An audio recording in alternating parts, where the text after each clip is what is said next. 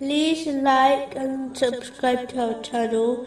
Leave your questions and feedback in the comments section. Enjoy the video. Continuing from the last podcast, which was discussing chapter 35, verse 45. And if Allah were to impose blame on the people for what they have earned, He would not leave upon the earth any creature, but He defers them for a specified term. And when their time comes, then indeed Allah has ever been of His servants seeing. The trumpet blast will lead to the death of the creation. This has been confirmed in a narration found in Sahih Muslim, number 7381. The important thing to learn is that this is a call which no one can or will reject responding to. It will lead to the resurrection and final judgment.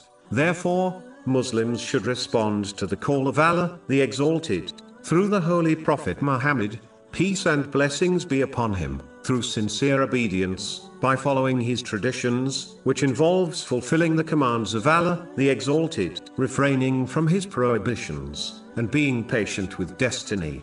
Chapter 8, verse 24. Respond to Allah and to the Messenger when He calls you to that which gives you life. Whoever responds to this call in this world will find the final call easy to endure and respond to, whereas the one who lives heedless to the call of Allah, the Exalted, in this world, will not find peace in it, and they will be forced to answer the call of the trumpet, which will be a great burden for them to endure and respond to.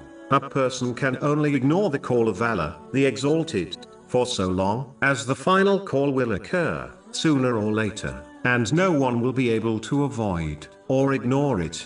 If this is inevitable, it makes sense that one respond to it now, today, instead of living in heedlessness. If one hears the trumpet blast, while heedless, no action or regret will benefit them, and what comes after for this person will be even more terrifying. The next podcast will move on to the next chapter of the Holy Quran, namely, chapter 36, Yasin.